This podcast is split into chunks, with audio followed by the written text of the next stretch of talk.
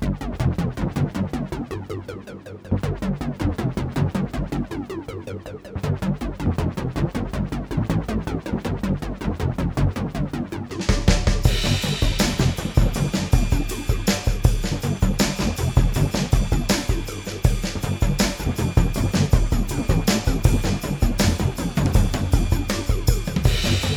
Welcome to Five Phenomenon Podcast. I am your host, Shane Hayes, and coming up this week, Lonnie Gonzalez is back, and we're discussing Cary Grant and his film Father Goose from 1964. Lonnie recently reviewed Cary Grant, The Making of a Hollywood Legend by Mark Glancy for bookandfilm.com. And so we picked this movie as the one to talk about. It's a interesting follow-up to Charade. But first, this week it's it's funny we picked Cary Grant to talk about this week, one of the prototypical ageless movie stars, someone who is easy to watch and think of better times. Uh, Lonnie and I both had pretty shitty weeks this week, and I apologize for being maddeningly coy about it, but I can't really talk about. Neither is my story to tell why my week sucked and why Lonnie sucked.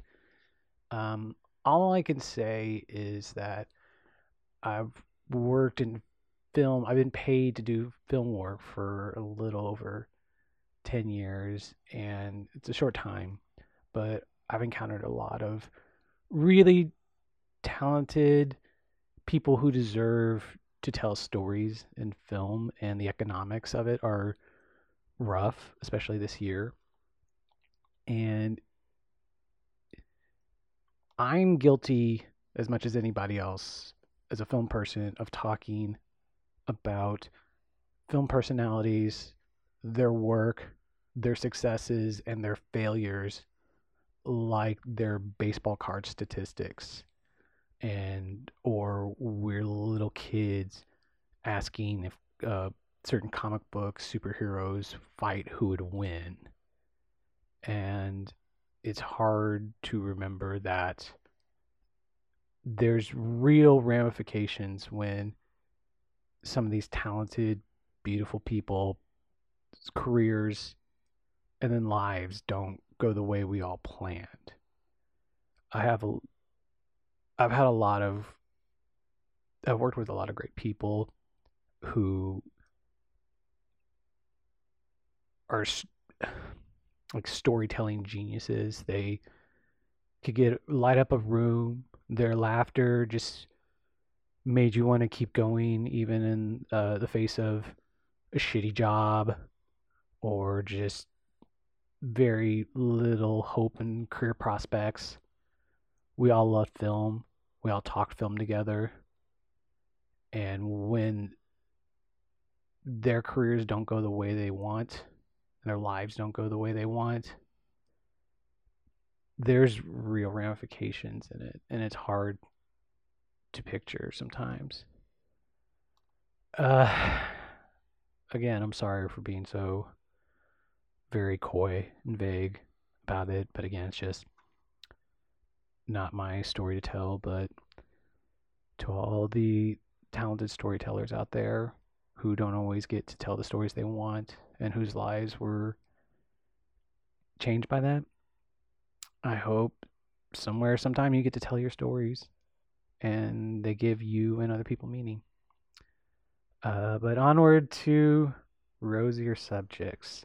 I'm glad I was able to get a friend like Lonnie on to talk and have a laugh at the end of this really terrible week. So, uh, Cary Grant and Father Goose.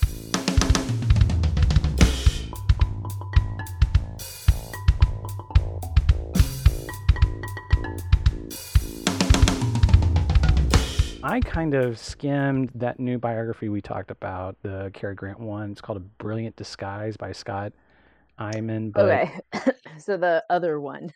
yeah, this this whole thing was spurned because you had written a review of um, a Mark Glancy one called The Making of a Hollywood Legend.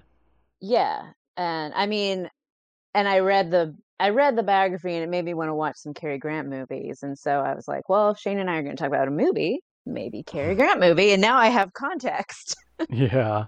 Well, it was your article in the end when you mentioned uh, Father Goose. I just never heard of it. I was misled. Um, you you said in the article that it was his last starring vehicle, which is true, and I thought it was his last role. But I also just knew nothing about this role, and Yeah. um, yeah, it's. I mean, you mentioned in the article, it's so off type for someone who is a human being in the '50s who is so much of a person as a brand, someone who doesn't Mhm. deviate in any way. This is a guy, a guy like it's a movie where Cary Grant untucks his shirt and doesn't shave. Yeah. Yeah, and it's interesting that he, you know, he said like, well, the appearance of this character is more like how I am in real life. Because, you know, around his house, he doesn't shave. He's, you know, wearing comfy clothes, whatever. Okay, And his hair was, you know, naturally, I mean, he's older, his hair is naturally gray. It was the first time his gray hair was really allowed to be shown too. he doesn't comb his hair until the end of the movie too. Like it's it's Yeah. it's kind it's untidied. Um, he's in these this weird hat and boxers combination for parts of it. Um, how like has he done other the movies where he was uh downplaying or not debonair that you can think I of? mean, definitely, I mean, definitely he has, but kind of um his best known roles are, you know, not not that. And he had uh he made a lot of movies before 1938, which was really his breakout year. And before that, he played all kinds of characters and um I mean, I don't think usually like slovenly people necessarily, like really unkempt, but definitely um not like dashing leading men types.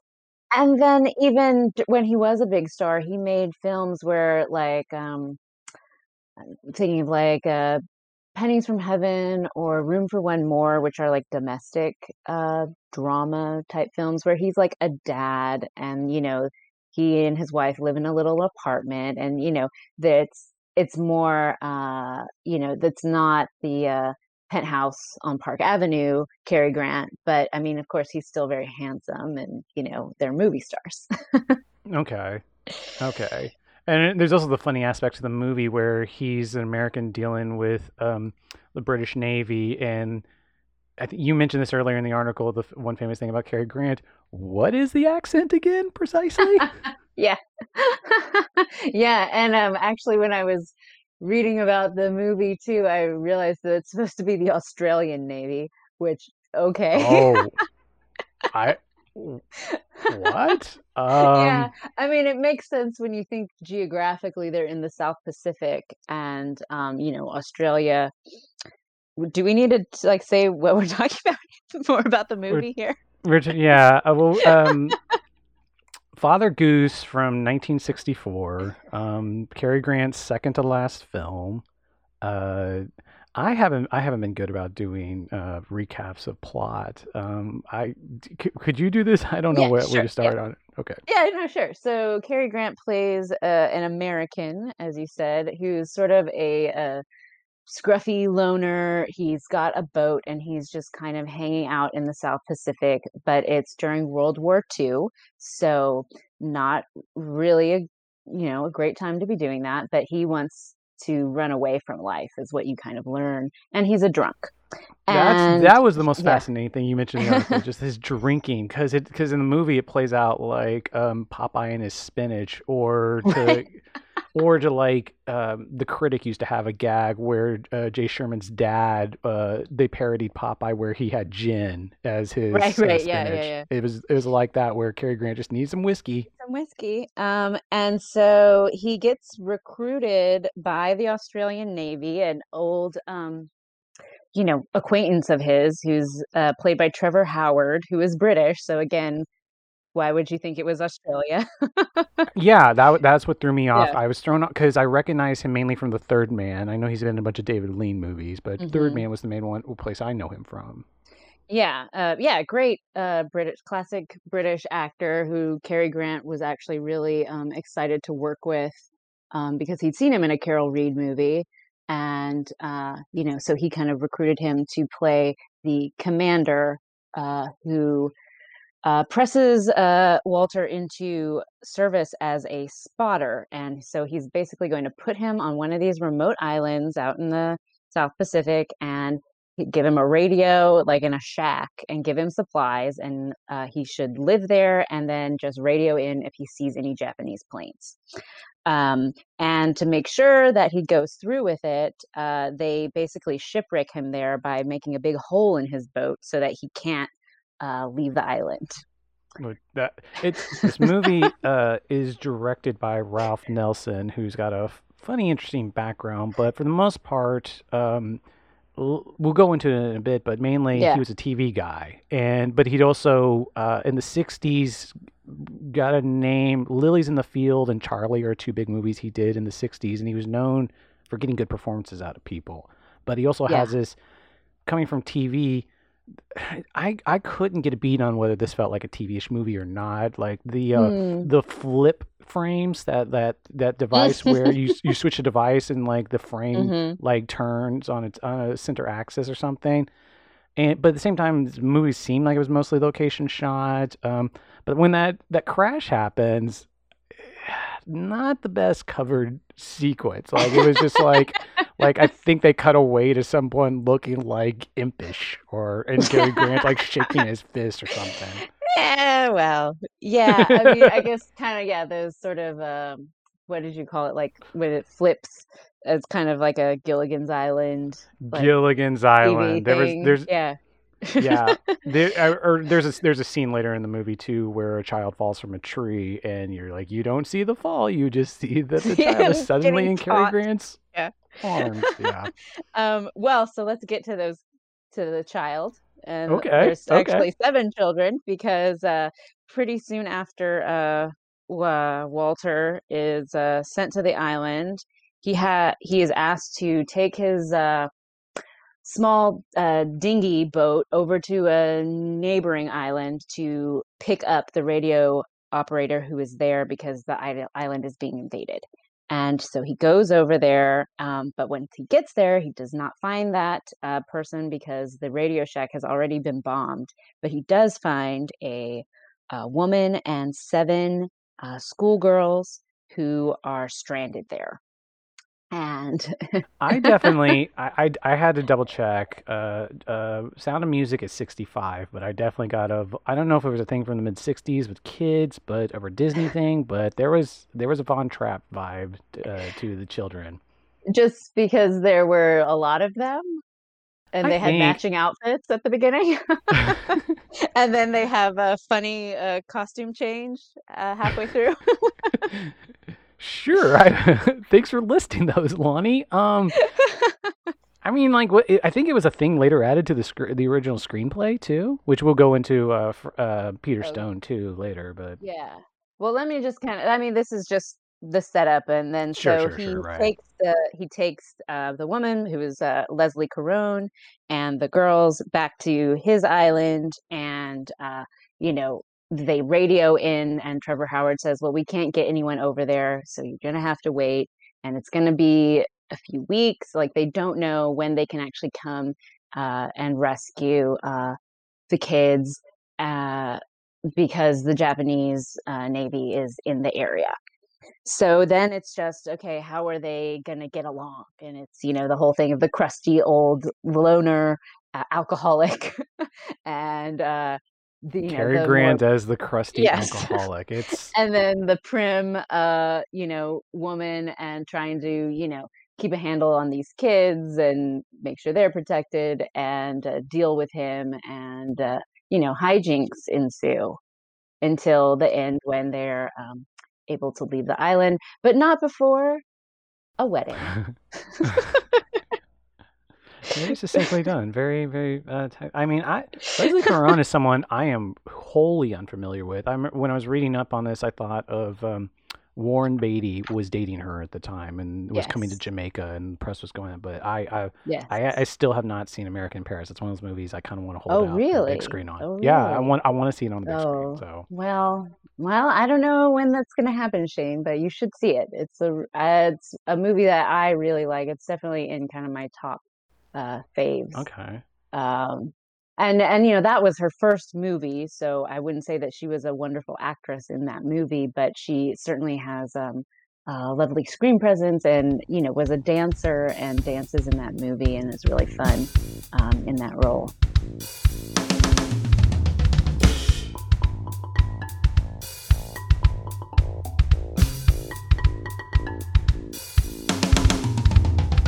one of the things that, reasons I thought this would be a cool movie to watch is um, the writer Peter Stone was following Yeah. had been mainly Cary Grant's uh, writer since Charade, and years ago, you and I and our friend Danielle, whenever I used to be able to work, whenever the I was still a projectionist and the we'd switched over to digital, we had ways of connecting Blu-ray players to the big screen, so we would watch movie Blu-rays on the big screen. We all watched Charade together, and I don't remember was that Yes. your was that wholly your pick or was it your and Danielle's pick? Uh, I think it was my choice um, because I think I had just recently bought it on DVD. I'd seen it before, but I had just bought it. And so I was like, it was one of my favorite movies. Let's watch that. And Mm. yeah, that that was really that's really one of my favorite uh, movie going experiences when I think about it because it was so cool just to have the theater to ourselves. yeah, it, it it was cool. I watched um, how was it To- Torn Curtain uh, or Topaz? I think with my friend Ted in Mm, the theater. Another movie around that era. Although I watched a ton of movies, including some really yeah. terrible uh, uh, mid aughts uh, indies that don't deserve to be seen on the big screen. Where does um, Cary Grant fall? Is is he your favorite actor, or is he your favorite actor of this era, or where does he fall on if, if we're going to list this? Yeah, he is one of my all-time favorite actors, certainly of the classic era, as you would call it. And uh, I mean, him and Jim, uh, not Jim, Gene Kelly are probably my two favorites. Gene Kelly's Um, a great football player. yeah, right. Jim Kelly. No, Jim Kelly is like uh, he played for the Bills when I was a Cowboys fan, so right? I, I I made that gambit, and turns out you knew more than I did about it. Yeah. So Um, Mm. anyways, uh, yeah, Gene Kelly and uh, Cary Grant definitely my two favorite uh, you know, actors of that time, and it was really funny for me watching Father Goose to talk about Cary Grant, just because when I think of Cary Grant, I tend to think of him in black and white because okay, the movies from the 40s mm, are more of my favorite Cary Grant movies. Um, hmm and then in the 50s and 60s, he made fewer movies and they were in color. And so, um, yeah, I just, but I tend to think of him in sort of like The Awful Truth or The Philadelphia Story, uh, His hmm Girl Friday, that sort of look. Yeah, I mean, the it, as color came in, he was always known as this ageless actor, and uh, but you mentioned nineteen, was it thirty eight? You said that is when he had his Yeah, um. That that was his real breakout year. I mean, I knew him like he done like he, I guess his career started May or really he got into prominence through his those two Mae West movies he did where they starred together. I mean, uh, yeah, I feel like that's probably something that people think now, like looking back, those are more notable because they are like Mae West movies. But at the time, it didn't really, um, you know, do a lot for his career. I mean, except Mm, that he, you know, just kind of kept working. hmm He, There's a yeah.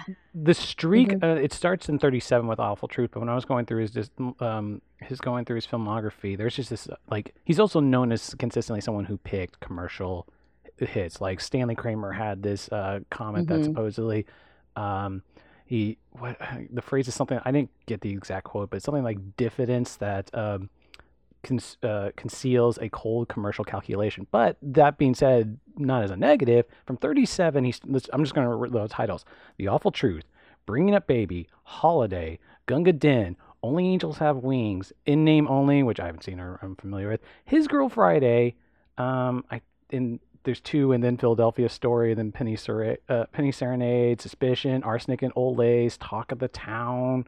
Um, that gets him to 1942, and I've skipped like three movies. Yeah. Like they, they just classic after classic. Like it's like you, you the um Scott Eyman tries to compare him to right now the closest comparison he got is George Clooney, although George Clooney hasn't done much in these years, but it's just yeah.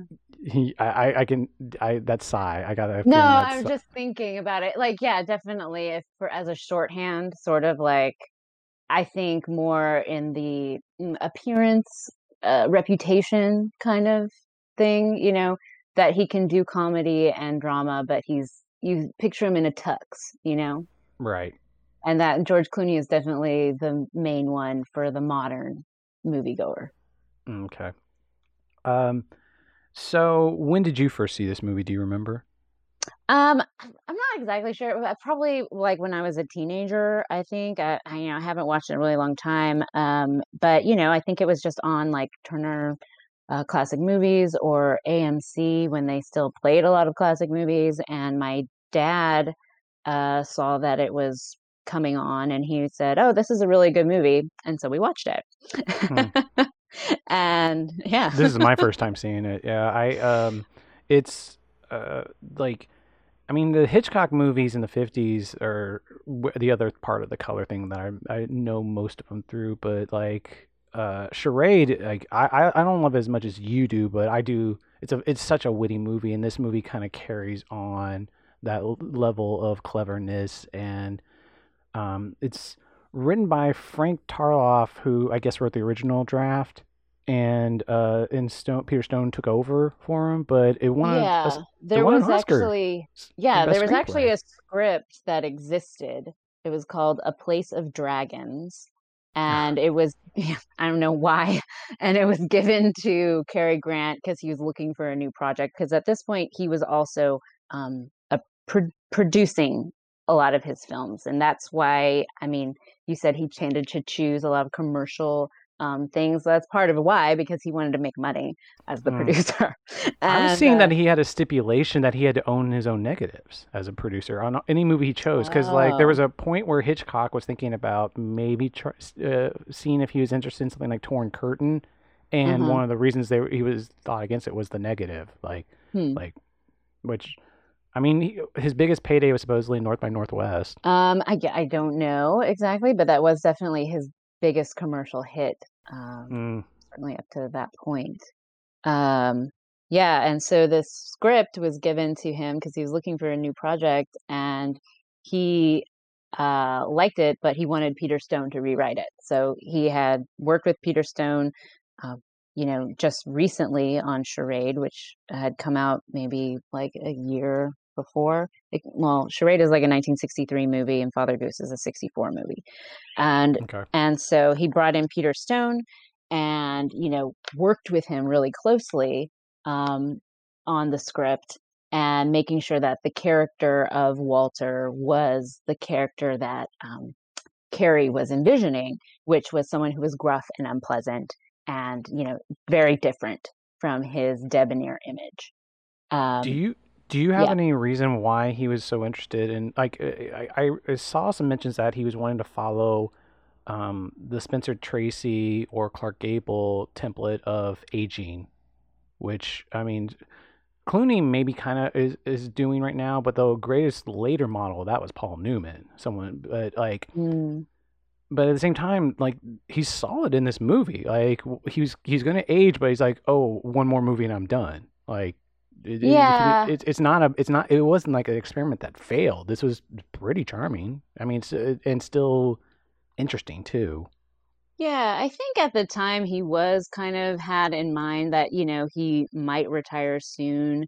Um, but I, I- you know, I don't know exactly why he may have wanted to do this sort of change of pace, but just from reading in the biography, um, he liked that this would be a bit of a challenge, um, an acting challenge, and just something that would break away from that um, image. And he embraced that. He had been offered the role of Professor Higgins in My Fair Lady, which Hmm. I think is funny. um, and he turned that down, and then in order to do, and then chose to do Father Goose instead. I, part of me wants to wish I had a comprehensive list of the movies he's turned down because, like, uh, oh, e- I mean, like almost anything. yeah. well, even just at this time, I was I was reading into it, like, and just um, Eyman didn't go too far into this, but he mentioned that he was he was up for the role of um, the Edward G. Robinson role in Cincinnati Kid, and he Hmm. mentions Norman Jewison, but Cincinnati Kid is a movie where um, Norman Jewison came on like two weeks in or something like that, but the movie was cast and all the pre-production was done by Sam Peckinpah. So can you imagine Cary Grant in a Sam Peckinpah movie? Yeah, I don't know how that may have been like a he was considered for it, but I don't think he would actually want to do it. Because what year did that come out even? Well, th- it was still kind of Mm. Peckinpah Yeah. in his uh, pre-Wild Bunch, so like he'd he, I mean, Ride the High Country, I think did well at Cannes or something. Like he was still considered Yeah. an artsy Western director, but he could have Yeah. also equally has been considered a studio guy at Yeah. that point. I mean, the the other famous person that kept trying to get Cary Grant and kept getting turned down was Billy Wilder, but he kept he got offered Mm. Sabrina and Love in the Afternoon. And famously, I couldn't find anything in the bio. I'm not. I'm surprised. I don't know why someone hasn't dived into this. Maybe um, your book does this, but does anyone got a real honest impression of how he felt about "Some Like It Hot" and the Tony Curtis performance? Because they always say that he just like wrote a Oh. telegram to Billy Wilder or Tony Curtis, like "Thanks for impersonating me," but really, like, I've I've had viewings of "Some Like It Hot" where I'm like. Billy Wilder really, this isn't just a joke. He really, really wanted Cary Grant for this movie. Um, yeah, I don't know. I think also part of it was that Tony Curtis said that he was a big fan of Cary Grant. He wasn't a No, Tony Curtis was a big fan Oh. of Cary Grant, and so that's why he wanted to um, do that voice. okay. um, which is such a you know is yeah it is totally a trademark of uh, Cary Grant is that you know people talk about his weird accent like where is that from? What is it? And it's just this uh, weird amalgam of all the places he's from. And so that's I just want to say that's part of why he turned down My Fair Lady. I mean one of the things he said was you know but I speak like Eliza does at the beginning of the movie. Like I can't be Higgins. uh, this might be a transition point. I wanted, like, uh, do we want to go over a little bit of his childhood and the vaudeville days? Like, I, I mean, I don't know too much about it. Um, well, yeah, I think it's worth mentioning, and that's one of the things that I liked about reading this biography was it kind of, uh, you know, you hear things like, oh yeah, he started out in like, you know, uh, doing vaudeville and stuff, and he was in like a traveling theater troupe and whatever. But you can see how it really actually did um, influence the his later career, and I think part of why he was so successful because he got all this training starting as a teenager and for a long time, a solid, you know, through his twenties, where he was he learned acrobatics, he was doing comedy, and you see when he makes a movie like, you know, the screwball comedies, um, like The Awful Truth, or uh, he's got that comic timing that, you know, has just been honed for years. So There's, there's definitely the template, even in the dramas, of like someone who's constantly playing drama as comedy. Like he, or or even just like a a handsome leading man who's playing everything as comedy. And one thing that I also started noticing too was the physicality. And, you know, I had to, reading it reminded me, like, oh, yeah, he was a, I mean, he was trained to do like tumbling and like Mm. stunts, you know, for the stage, like walking on stilts and all kinds of, you know, crazy stuff like that. And so then when he's in a movie, um, he does do physical comedy a lot. And but he's also very athletic and it's something that you kind of maybe don't uh you maybe take for granted um Hmm. but you don't notice but then you see something like the famous north by northwest uh, crop duster scene and you know he's running and he's jump you know diving in the dirt and he knows exactly how to dive in the dirt so that you know his face is seen and everything. And you know i think that's that's someone who has a lot of control over their physical instrument which you see a lot with dancers too That is a very interesting point because when I was looking at his TCM clips, um, there was just so many more pratfalls that I, that I was thinking, or just like the level of Yes. slaps he would take too. Like, but and like the pratfalls are really great pratfall because he knows exactly how to fall how to kick his leg up you know to like emphasize it you know and uh you know he you know he's done it so much that he knows how to do it perfectly Right. You mentioned the North by Northwest crop duster scene. I have always wanted to point this out. So, in that point in the movie, they're driving between. Um, he's on a bus from Indianapolis to Chicago, and um, there's a shot at one point where you see he's on Highway 41. Now, Highway 41 goes through Evansville, and I have taken the trip up to Chicago many, many times. We normally don't go the 41 route because once you get north of center central Indiana, 41 gets very circuitous. But I have taken more than one trips where I was like, it's obviously it's just an arbitrary cornfield uh, that's or that's not doesn't have corn into empty one. That's you know the crop duster is going to be flying through. But in theory, I keep want to find the location. It's not a real location, but I want to find it, and I and I, I, found the metaphorical one of it. I've driven that, but yeah, I, if I, I want to find the real version, I have to go to like Kansas or a studio in, in LA at some point. But... Yeah, I'm not even yeah, I'm not even sure if you could actually go there. yeah.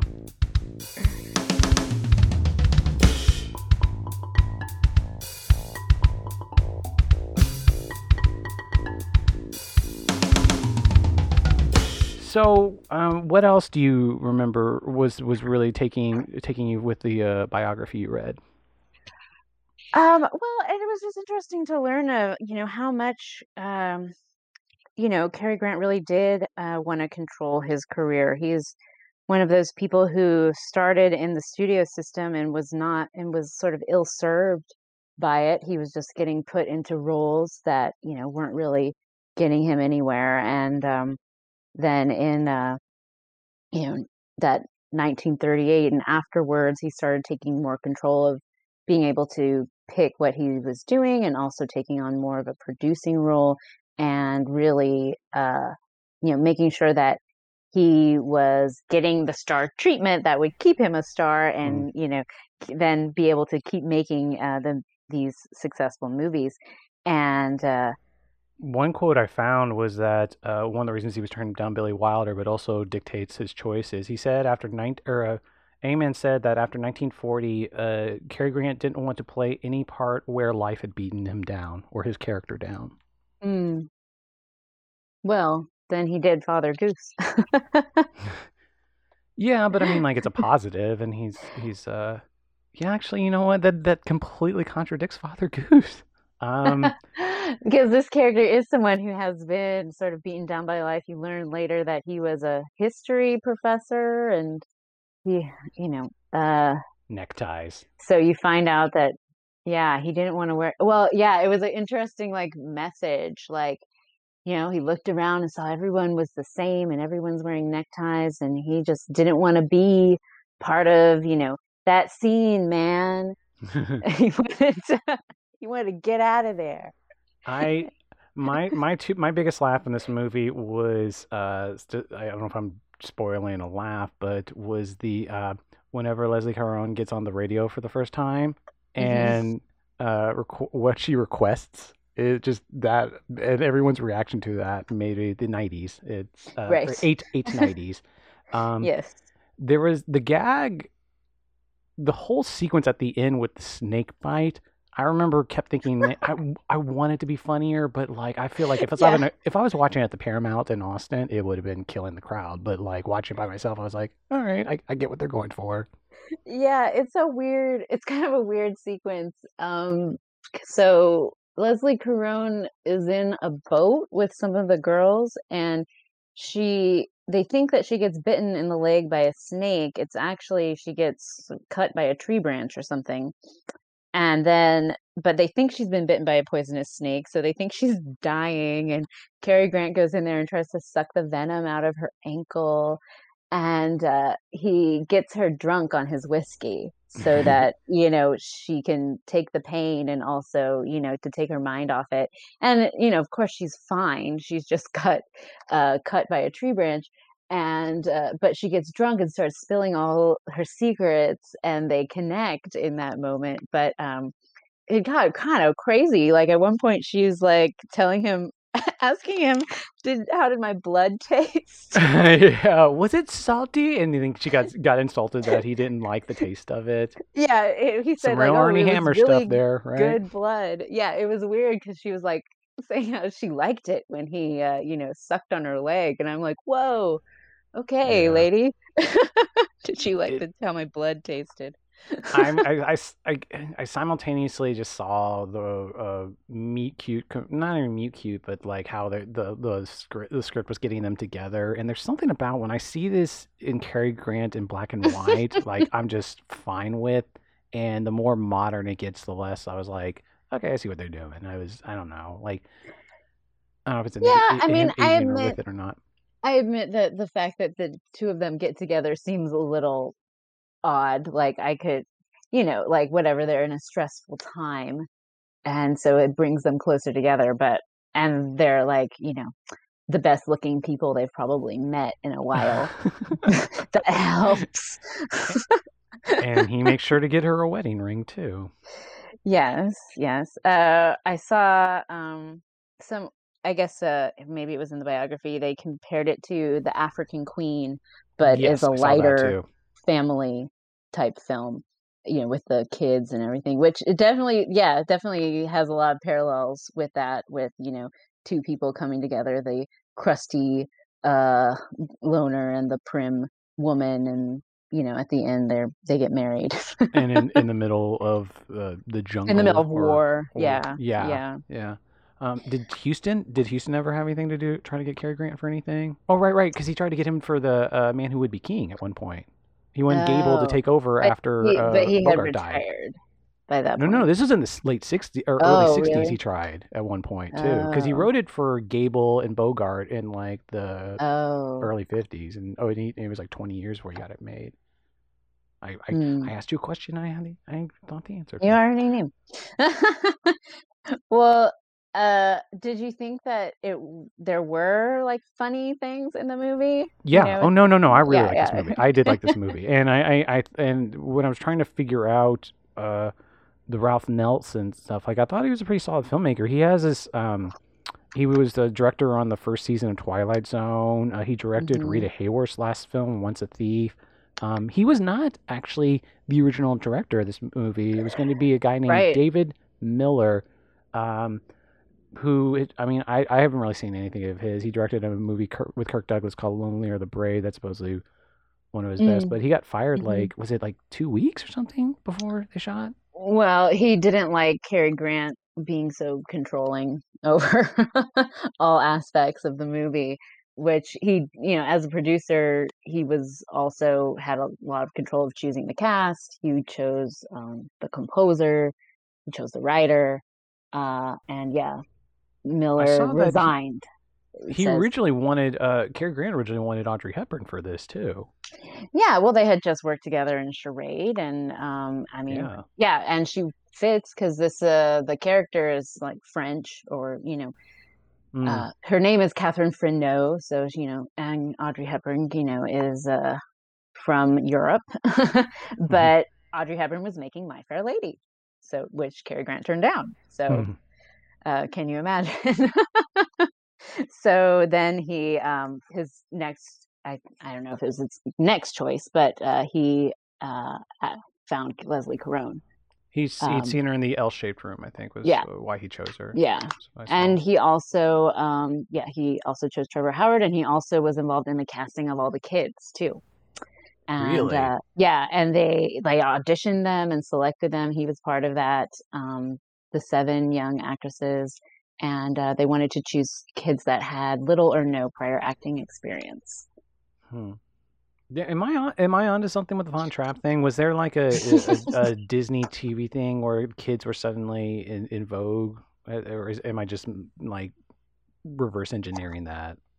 Um, I don't know. Um, I think that definitely in the '60s there are a lot of movies where it's like two ad- like adults and then like that whole bunch of kids because there's also yours mine and ours which is a movie about uh, henry fonda and lucille ball and they each have like a bunch of kids and they get married and so then they have a big family is that um, what cheaper by the che- dozen was remaking? No che- no um, cheaper by the dozen is a was a earlier movie about a family that just had a, a dozen kids. Okay and that was William Powell and Myrna Loy, and that's actually a good oh. movie too. And it's just they have a lot of kids and they're efficiency experts, is what that movie is. Um, and then so yeah, the Steve Martin remake in the '90s was remaking cheaper by the dozen, but there was a remake of Yours, Mine, and Ours um, with Dennis Quaid and Rene Russo, I think. That's what I'm 90s. thinking of. Yeah. I have, yeah. yeah, I do remember that one. But yeah, so there definitely was a thing with like a movie with a bunch of kids. I think there was a Doris Day movie called With Six You Get Egg Roll. Um, and then there was the Brady Bunch at the end of the 60s. And so yeah, there's yeah, okay. there was, it was a thing. I think you're onto something okay. Okay. I, I, think this is earlier, but I also had a Swiss Family Robinson Disney vibe yes. to it. But um, yeah. Well, the, the uh, when you originally we were going back and forth about doing this, you I was the one that was like, I'm interested in seeing yeah. Father Goose just because I hadn't seen it, and you made it sound interesting. But you had suggested other movies of Cary Grant's you wanted to talk about. Yeah. Well, I mean, I love talking about any Cary Grant movie. It's fine. I've seen a lot of them, not all, but I've definitely even seen bad ones. Um, but I I suggested watching a couple of the Hitchcock um, collaborations because he made four movies with Alfred Hitchcock, and uh, he was one of Hitchcock's favorite uh, actors to work with, and they were friends and they worked well together. And uh, Suspicion, the first movie they made together, is one of my favorites as well, especially a favorite Cary Grant movie. And um, then there's also Notorious uh, To Catch a Thief, and North by Northwest. I have a I have a big soft spot for the '50s ones, which is why I'm yeah. unfamiliar with the '40s ones. It was funny that t- torn curtain story I was telling earlier. Mm-hmm. It was at a Dodgers game. Can you imagine Hitchcock and Cary Grant at a Dodgers game? At a Dodgers game, I know. just both of them just dressed to the prim and sweating. Yeah. um, I, I haven't seen Notorious or Suspicion in a long time, but really, Oh, you've seen him before, but not in a while. Just it's also Notorious in particular is like Cary Grant straight up dramatic acting more. Would you agree? Yeah, and a bit of yeah. I mean, yeah, it's not a comedy. I think he always tends to be able to have a sparkle in his eye kind of thing. Um, and there's definitely um, you know romance to it. So he has some lighter moments with Ingrid Bergman, but yeah, that's more drama.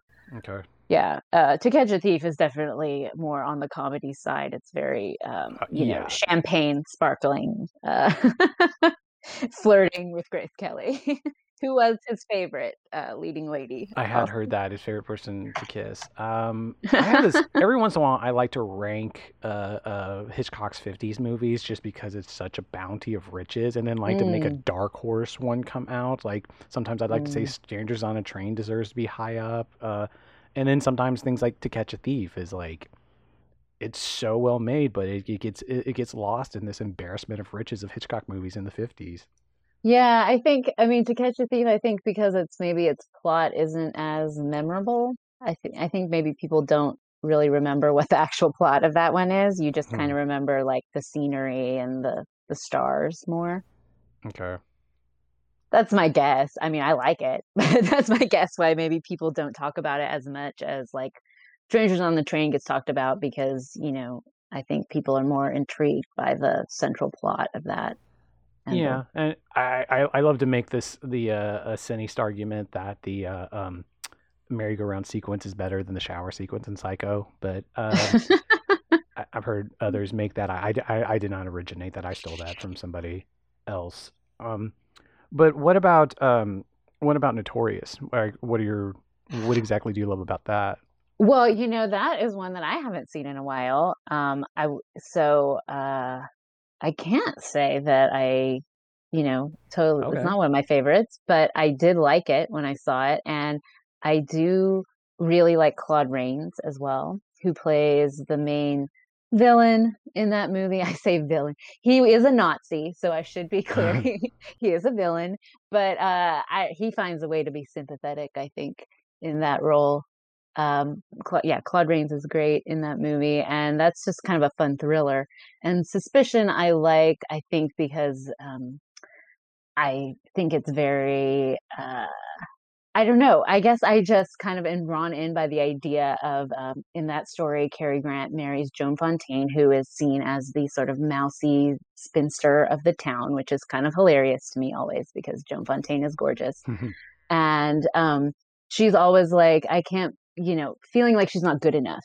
And then wondering why he chose her and he's kind of a loser in a way. He spends her money, and th- then she starts to suspect that he's trying to kill her in order to get her money, when actually there's he he's just like doing things that seem suspicious but it creates a lot of tension and you know there's scenes where you think like she thinks like oh he's coming to poison me or something and so hitchcock is so great at creating that suspense um, but yeah. i think i like their relationship and i like that Cary grant is playing in some ways he's playing very much the charming Cary grant role but he's also got this darker side to him because you you also have to believe credibly that he could be trying to kill his wife. I mean, it's said that Cary Grant was Hitchcock's prototypical uh, leading man. He was his favorite leading man, and like, there's a vibe where it's just like he checks a few number of boxes where he's charming and um, women would love to seduce Cary Grant. I mean, that, the key to his appeal seemed to be that he always pretended to be an ordinary person and let the woman seduce him. Seems to be part of his strategy mm. in some of mm. these movies. Um, one of the movies uh, I, when going through the Cary Grant list that I have never seen, is I don't know, is it the main Stanley Donen precursor to Charade with Cary Grant, Indiscreet? Have you seen that?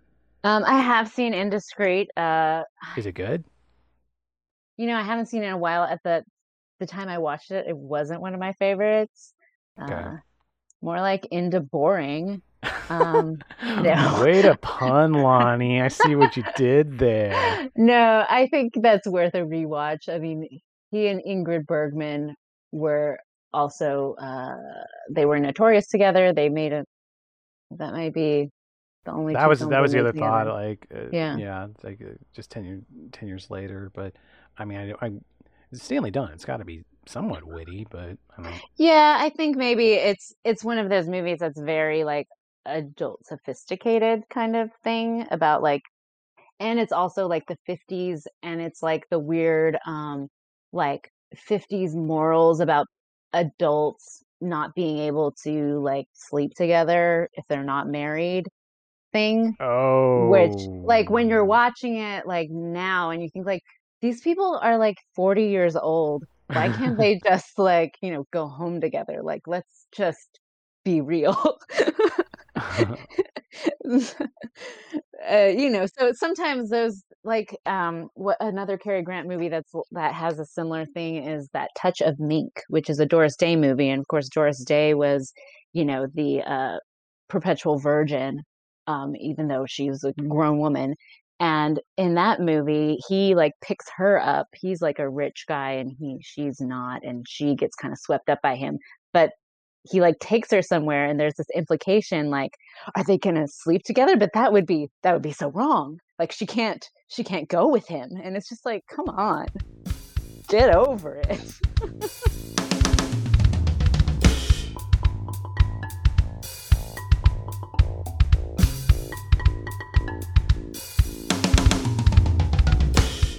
I, want to. I do want to talk positives on, on here most of the time, but I was curious. You mentioned some Cary Grant movies that weren't good. well, I mean, like I was just talking about that touch of mink. I think you can watch it and you know, in, enjoy parts of it, but a lot of it is just I don't think plays very well, especially now when you're well, watching like adults who are like scared to be, you know, kiss each other what were some other titles that had I mean, uh, Cary Grant that don't really work? I mean, he's made he made some weird ones. One that always springs to mind is this one that's um, called like uh, I want to look up, make sure I find the right title. It's like the the so and so's of Virginia, where he's playing like a revolutionary era American in Virginia, and it's just like you are not the person for this movie. you are not right for this. he made a lot of movies before like in the 30s that are just like who and what is this you know you just don't even want to bother watching it he made he was in this adaptation of alice in wonderland from 1933 really where which had a lot of like stars from the studio at that time. It was a Paramount movie. Like Gary Cooper is in it. and they play like random characters like um what is he he's the mock turtle and that movie is not good that sounds I'm, I want to say weird, but honestly, now you're just making me want to watch. Like maybe I mean, watch just like really a clip on. YouTube. I'm not gonna. I don't want to spend the entire feature length watching it, but want yeah. It. And you know some of his movies that i even like watching i can also there are also kind of cringy stuff like the bachelor and the bobby soxer which won a screenwriting uh, award I, I love your distinguish distinguishment with A there. Yeah. it's a movie where he's you know again an adult professor who has to pretend to be interested in dating a teenage girl played by Shirley Temple um so that her Oh feelings don't get hurt. and it's like this is wrong like this is an inappropriate relationship. If she gets her feelings hurt it's fine because he shouldn't be dating her. There was a scene in Father Goose with him with the um yes. the, what was funny was I was reading that she's she's playing the older girl in there um Mhm. And she really was like 10 younger than everyone else. She just happened to be taller grow tall for her Mm. age. Yeah and he like uh, she well she gets infatuated with him briefly and then he tries to play into it and it scares her off. It's I mean it's it's it is really one of those those moments where his instincts for crowd pleasing like I can't Yeah. I can't I can't begrudge him for that. It works. He's just it's like it, it sometimes seems out of character but it's funny to watch. Um one title I wanted to ask you about I was curious about I, I really only skimmed the biography. I didn't really read much of it but I was really curious about his relationship with Clifford Odets. And one title I wanted to ask you about was None But the Lonely Heart. Have you seen that?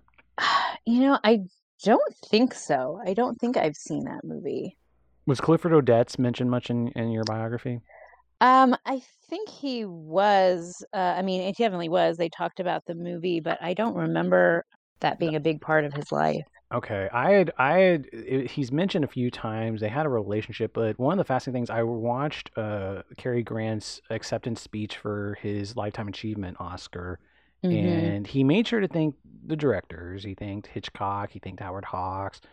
Um, I want to say it was George Stevens was mentioned, uh, Leo McCarey, uh, George Cukor was mentioned, but then he started mentioning a bunch of the writers, and he mentioned Ben Hecht, Mhm. who we talked about our last episode, and um, true form i'm i'm mis i'm misremembering a bunch of the writers and he mentioned peter stone was one of the last ones but the one he gave a um um descriptor for was he said the dear clifford odets and i thought they had had a personal relationship and he was really broken up when clifford odets died i'm like looking at it right now about the in the book and i mean they definitely they made that movie together and i think okay now seeing what the plot of the movie is it definitely makes sense that um Cary Grant would want to do it because it's about a working class cockney uh person and their in a family Hmm. and since that was Cary Grant's background um you know he definitely you know was interested in showing that.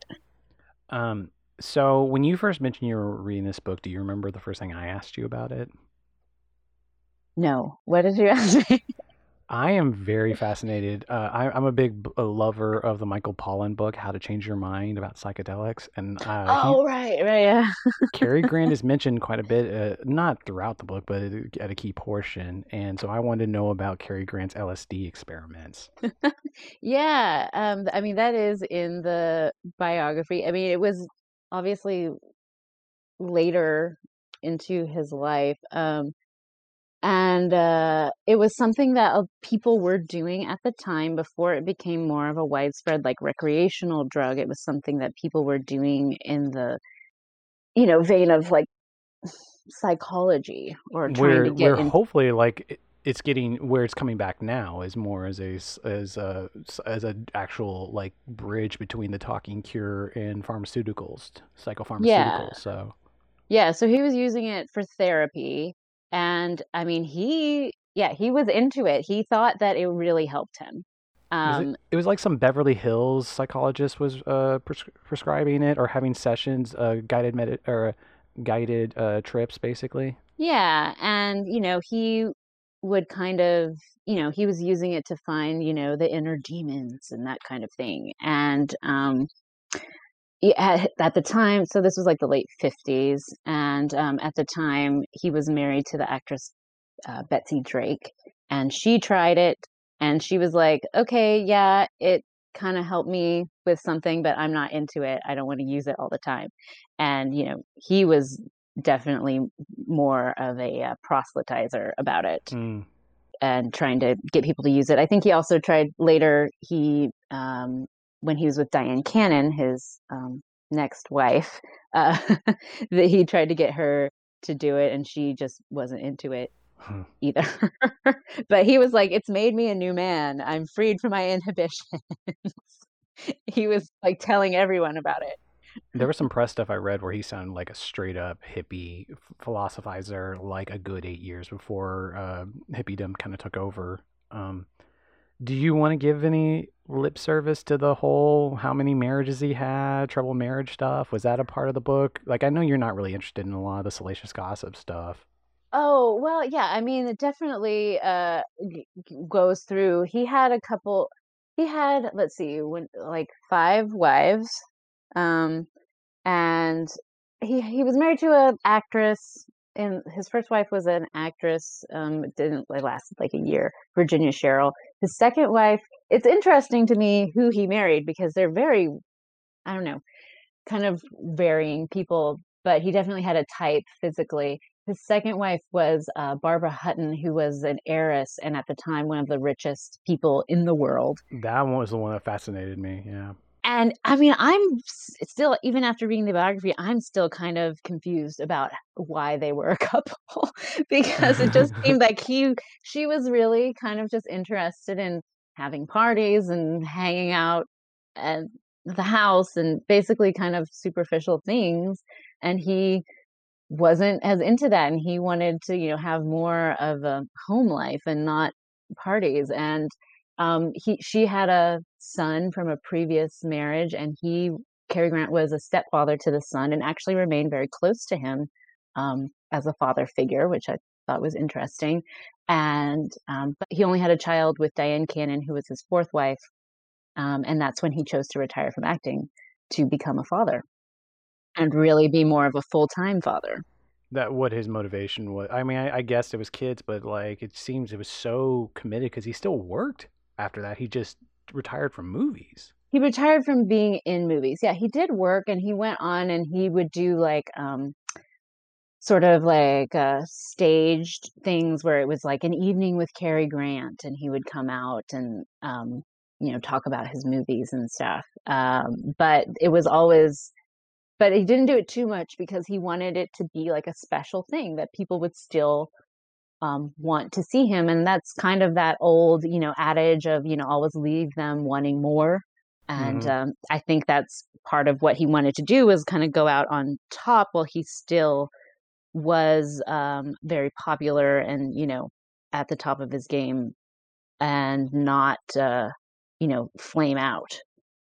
And Okay. he had it and he finally had a daughter. He was he was very interested in having a family and um, he wanted to be committed to being with his kid and he had seen how you know being an actor you have a weird schedule and you have to go a lot of different places and he wanted to be available for his daughter Mm. Scott Eyman talks about the fact that he maintained that high level of commercial success and picking right roles and being, even if he was a, t- a template in these movies, he still was top of his game for 40 years, which is a hard period to sustain. So I guess that makes sense. Um, the opening of uh, Eyman's book is uh, describes uh, this scenario leading up to Cary Grant's death.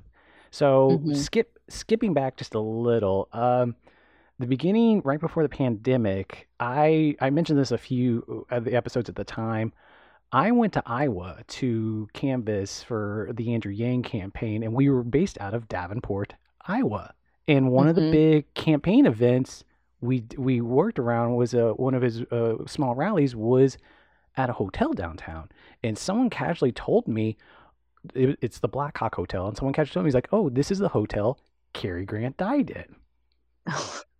wow yeah, well, he technically didn't die in the hotel. He died at the Right, hospital, but right uh, he was giving one of those uh, nights with Cary Grant and I guess he had a stroke, and that's where that's where Yeah. he died.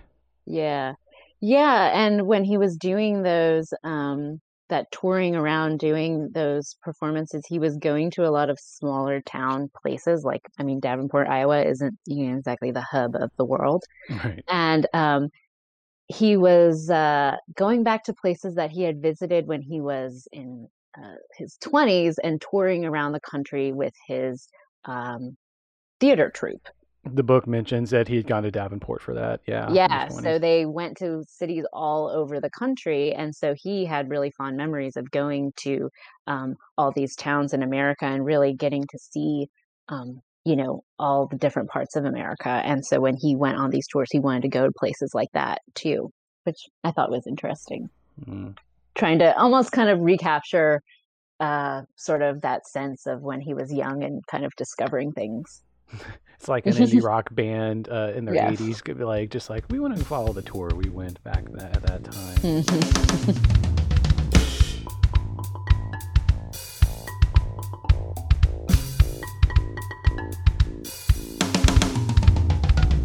Do you have any like uh, hidden gem Cary Grant movies that you don't think are talked about enough? Oh man, you're like springing questions on me here. I'm like, so, um, so, you know, I think a lot of people kind of know a lot of his films that are really good. Uh, It happens when you're a box office star, yeah. yeah, we we mentioned a few of them. Um, some that maybe we haven't mentioned. I mentioned The Awful Truth a few times. He made a couple other movies with Irene Dunne, who I um really like as a leading lady, and the second movie they made together is called My Favorite Wife um, from 1940, which is really funny screwball comedy. I haven't Um, seen that. yeah, uh, it's it's a pretty funny movie. It's about um, basically they're married, then she gets like shipwrecked and is presumed dead, and he's about to get remarried, and then she shows up alive, and it's and so it's a lot of slapstick with him being like, "Oh, there's my wife," and "Ooh, I've got my fiance over here." So it's not a know, screwball version of the end of Castaway. uh, no. I mean, maybe you could call it that. Um, I also like um another uh comedy he made called I Was a Male War Bride. Oh yeah, I I I'm overdue to see that. That's a, that's a Hawks movie, right? yeah, it's directed by Howard Hawks. I don't think it's one that, you know, comes up kind of on the top tier whenever you talk about Cary Grant or Howard Hawks, but um it's a funny one where he's a he's a French officer, which okay, and uh, he during wartime he marries an American uh, army officer played by Ann Sheridan, and so he has to go through all the processes that all the you know people that were uh, foreign nationals who married American officers have to go through in order to get entry into the country after the war. And because he's the only man, it's mostly women who were married to uh, GIs. Uh, you know, it's all of that sort of like out of place comedy. Hmm. And then I'll just also mention another one, which uh, is a movie that I that he made with his wife at the time, Betsy Drake, who is, uh, I think, probably his most interesting wife of the of the five. I I find her interesting. She and they were married the longest time. I think they were married about eleven years, so it's definitely his longest marriage.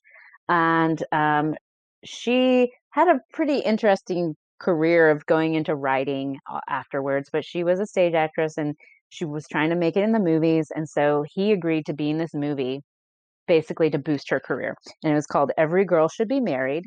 The whole premise, from the title down to what the action in the movie, is completely dated and like sexist. and I can't condone, you know, the the uh, premise of the movie, but it is funny to watch them together, knowing that um, you know they were a couple, and it's if you can imagine their personas, like you said, Cary Grant is like George Clooney. It's like if George Clooney and Greta Gerwig were in a romantic comedy together almost. And she he's playing like a pediatrician and she's just kind of this young woman who's a, wants to get married. and so she just like relentlessly pursues him and then uh, at one point uh, she tries to make him jealous by dating Franchot Tone this other classic era actor. And um, it's just kind of it's charming but also the whole time you're thinking well this is just this is just so dated you know, one of the reasons I was uh, uh, I, I, was interested and glad to have you on again is you know when I when I have people on and I, I question them what they want to do and what they want to talk about. This is a blind spot of mine. You're the only person who's mentioned actors. Everyone I have on wants to talk uh, directors. If you want to talk writers, you're the only ones mentioned actors, and it's a it's a real blind spot. It's just like whenever you sometimes hear people talk, and they can rattle off the cast list uh, t- the character name and the actor that played them. Like, I don't know if it's just I, I my brain is going more towards editing and camera angles and yeah. just stuff like that. But I mean, personalities are clearly the reason we all got into this in the first place. So. Yeah, I mean, I guess I can appreciate all different facets, but I definitely tend to think more, yeah, about the actors and who's in it and the performances and you know before i get into the more technical aspects for sure um, i mean don't even ask me about the score of a movie because i'm like there was music but there was music and it manipulated me at some point and and um, i went with it and i didn't notice. Did you have any uh last thoughts on father goose you wanted to put out? Well um just you know for anyone that's listening and, and isn't um sure if they want to watch it. I mean, you can find it for free online and uh, it's it's it's cute. You can also find a really great. Uh, tra- I watched it off of the Criterion Channel, and oh yeah, the, uh, the Cary. There's a section of movie called Cary Grant comedies that it's under, and it's got a great transfer on that. Yeah, um, yeah, it's cute, uh, but I, you know, I think it also has, like you said, uh, you know, there's comedy, and Peter Stone, I think, is a talented writer, and I think even the characters are really fun, and Leslie Caron's character is uh, uh, she's not a school teacher. They often gets called a school teacher as shorthand, but she's not actually. But I think her character is actually very um, strong, um, determined, uh, you know, impressive person who really holds her own. I was confused by that. I thought she was a school teacher. Yeah, I think it's kind of a confusing premise, but actually, she's the daughter of a diplomat who sort of is uh, in the role of a guardian to transport these kids oh, who are children right. of diplomats okay. um, to safety in Australia. And so she's uh, in charge of their welfare and is trying to, you know, uh, whatever, teach them good morals and such. But uh, she's not. Don't be around men who have whiskey. Yeah. Um, so I think Leslie Caron's character is actually a pretty uh, good uh, female character for the era when sometimes they could be pretty thin. And and one thing I did like about having to watch this movie was it made me look up the director Ralph Nelson as well mm-hmm. as uh, Peter Stone, and just gave me a whole lot of movies that I want to check out now because Ralph Nelson um, directed some movies that are well known, like Requiem for a Heavyweight, Lilies of the Field, Charly. But then there was also a lot of interesting sort of drama thrillers in his list with notable actors of the time, sort of like that second tier uh, star who's like made a lot of movies in the 60s, but maybe you don't talk about right now.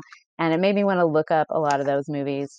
And then apparently, I didn't realize that Peter Stone is just one of my favorite writers. Uh, really? Well, I just like a lot of things he's done, like Charade. He wrote um, a lot of Broadway musicals, actually, including 1776, really? which is, which I really like. Oh, you love 1776? I do like it. I do like the movie, which he wrote the screenplay for as well. Cary Grant was offered an early version of that. Did you know that? Well, now you kind of can guess why because it's Peter Stone, and he also wrote The Taking of Pelham One Two Three, the movie. You're kidding? No. wow. He well, the crazier thing about Peter Stone is uh, his dad was a, I guess you call it scenarist for John Ford. Oh, okay. So writing scenes for him. I guess whenever they were still silent, directing yeah. silent, or what writer for it. Um, Ralph Nelson, I did you did you come across his uh, when I googled him the the most in depth thing I could find on him was his L.A. Times obituary. Did you happen to read that? No, I didn't. I, yeah, I didn't find a lot of information. I just kind of looked at his filmography. His life is fascinating because he was um, he started out as an actor, but as a teenager, I, I, I'm, I'm butchering the information from this, his obituary, and I think a lot of this might be legend, myth making. But he was um, considered one of the biggest child delinquents in uh, New York City, and was like uh, an underage public enemy while he was also winning a New York Times oratory. Uh, and he he wrote some plays that, including one of his first plays he wrote was like Kirk Douglas's uh, big breakthrough. Yes. Mm-hmm. And then he, he went went to the war, and then he went into TV, and he directed TV. And it seems, and Lilies in the Field. The fascinating thing was they shot it. It was really low budget, and he shot it like in like 14 days. Like he was a quick shooter who would work with these actors. It's it's it's a lot like in the modern times when they have these Oscar bait directors who for actors who want to like you know do an impression mm-hmm. to win an mm-hmm. Oscar, and you get someone who just will like direct a script. At one point on Father Goose, uh, uh, I don't think he uh, Nelson had a great time, but uh, he had to write uh, Cary Grant a letter telling him, "No, you're you're doing you're giving a great performance." And he flat out said that like his specialty was the quote was performance and not camera pyrotechnics. Sure, but performance is what he could get he could do well. So it sound yeah, I, I think there was some interesting stuff in his filmography that might be interesting checking out. Too. Yeah, well, you know, several people who were in his movies won Oscars, um, yeah. like Sidney Poitier and uh, Cliff Robertson, and yeah, so you can see why actors would want to work with him. Do you have any last thoughts on Cary Grant? You know, he's he's a movie star. He's you know your prototypical you know movie star, and so mm. I would I would uh, encourage anyone to kind of go out there and find um, any of his movies from any of the eras and um, just appreciate that uh, he was actually also a great actor too. He wasn't playing himself, as was often, uh, you know, said. And if you look at something like Father Goose, you can see that's not what he was like, but mm. but he sells the role, and uh, yeah, I think uh, he's definitely deserves respect for his acting um, as well as that sort of movie star uh, quality. Do we want to end with like what is the biggest, uh, most common Cary Grant quote? You know which one I'm talking about? Um, I, d- I don't know. What is it? The one that um, everyone wants. To, he says, "Everyone wants to be Cary Grant. Even I want to be Cary Grant." yeah. Uh, Lonnie Gonzalez, thank you for being on the podcast and thank you for talking with me about an actor for once. Thanks, Shane. I'll, I'll come back anytime, talk about anybody you want. I'll take you up on that.